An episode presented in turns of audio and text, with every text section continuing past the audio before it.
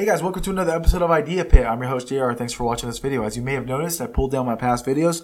People didn't like the intro and the plugins at the beginning, so let's get right into it today. Today I want to talk about racism. Now, as some of you may know already, I'm law enforcement here in California. I've been doing that for six years, and I can't divulge who I work for because my beliefs, my rants, and my opinions may not fall in line with the organization. I'm not a spokesman for them, and so I, what I can tell you is I have prior military experience. I was active duty for five years in the Marine Corps as an MP, three years in the National Guard as an MP as well. So I have over 10 years of experience with law enforcement. Doesn't mean I know everything. Doesn't mean I have experienced everything. I've experienced a lot, especially where I work. But just trying to let you know where I receive my perspective, especially, you know, I'll let you guys know where I came from. So my partner and I are heading back to the station. It's been a long day. We're trying to get off work, you know what I mean? And a male white bus driver stops us at one of the red lights that we're at and he says, Hey man, there's a male Hispanic in the back of the bus. He's smoking pot, bothering other people. Can you please get him off? Obviously, we're going to do our jobs. So, get on the bus, see a male Hispanic in his 30s with a marijuana pipe in his hand. It smells like marijuana in the bus. It's pretty blatant. So, tell him, Hey, go ahead and step off the bus. Not a big deal. There's no fight. There's no no big deal. We get his identification. My partner goes and runs it for warrants. So I'm standing there and wait for the bus to take off. So there's no turmoil, no fight between the bus driver and this guy because I don't want to deal with it. So I'm standing there, and the guy says, "Man, that cracker just targeted me because I'm Mexican." I'm like, "Well, well, first of all, I don't think that's the reason. It's like there's there are Hispanics, there's blacks, there are Asians, there's every other race in that bus, and you're the only one with a marijuana pipe, and you're the only one that smells like marijuana. I I'm more inclined to believe the bus driver than you, especially with the circumstances that I saw." So just wait for the next bus, dude. Not a big deal. You'll go to the same location. It's literally coming in, in less than 10 minutes, and you'll be out of here. he said, Well, say, man, you're going to believe that guy? Aren't you Mexican? I tell him, Dude, I'm not from Mexico. I was born here in the United States. It's the only country I know. What about your culture, man? Aren't you Mexican? Isn't your culture Mexican? I'm like, well, look, my loyalties lie with America. I grew up with a different culture. It's not Mexican. But you know what my culture taught me is discipline, respect. It's it's very simple, dude. Like you you're doing something wrong, just own up to it. You're a grown man. We're about the same age. So he obviously, you know, this is this is the thing. I try to take the opportunity to talk to people and try to rationalize with them and help them get some perspective. You know, especially with someone that's probably in a similar circumstance or some similar upbringing in terms of culture, because Hispanics do share a similar culture.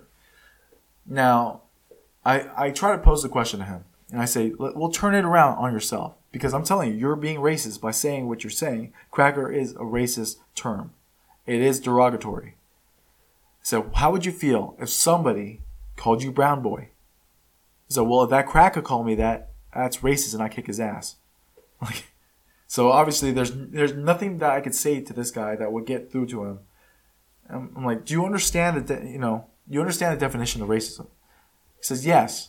And what he essentially explained to me is that only white people could be racist, which has become the common belief around people. So look, we'll break it down Barney style. And I'm going to say this, if you know, piss probably people, probably piss people off. Anyways, there is a textbook definition of racism. You it doesn't doesn't feed off emotion. It feeds off factual information. When you treat someone differently because of their race, it could be constituted as racism anybody. So I try to explain it to this guy, and like I said, I've been, I've had several encounters in the past with with people either feeling entitled or feeling like, oh, because we have the same skin color, that they should be you know released and they should get away with whatever they did.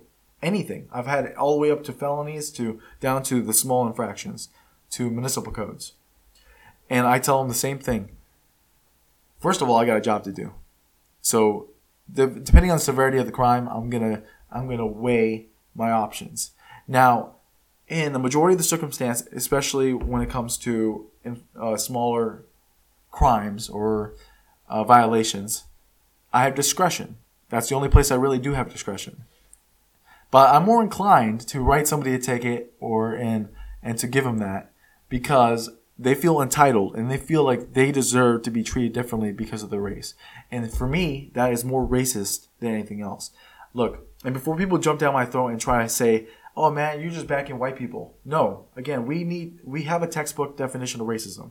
I grew up in a poor neighborhood. I grew up in a poor neighborhood where a majority of the people were black and Hispanic. I went to a poor high school where majority of people were black and Hispanic. And you know who the most racist people were on that school? The black and Hispanics. The white people never bothered me. I've never had any prejudice against me. Never. I've had people attack my personal character or, or me personally. That's handled differently. The Me- the Mexicans is what they call them. They call themselves. They would try to recruit me for the fights on school property, like mass fights, black and Mexican on one side fighting each other, and the sheriffs would get called out and they would have to disperse them. I would never join them because I'm an American. You go to any other country in the world, it doesn't matter who you are. If you're from America, you go to any other country in the world, someone will ask you, Are you American? They won't ask you, Are you African American? Are you Latino American? Are you Asian American? They they won't. They'll ask you if you're American. And I don't I don't think that this racial divide that we try to segregate ourselves. Like it literally is a segregation. We're different because I'm this. How about we're American and we are a collective? We work together. We, our nationality, the country we only know, the country that we were raised in, is America. Nothing says that you can't grow up with a different culture. I Spanish was my first language. It was my first language. I'm proud of my culture. There are there are travesties and, atro- and things, atrocities that my culture has done, has done, and so has America. And all we can do is either try to atone for them and move forward and correct it throughout, you know, through the future. And I'm first generation here in America. And I think America's really tried really hard. This is the only country that allows you the freedom.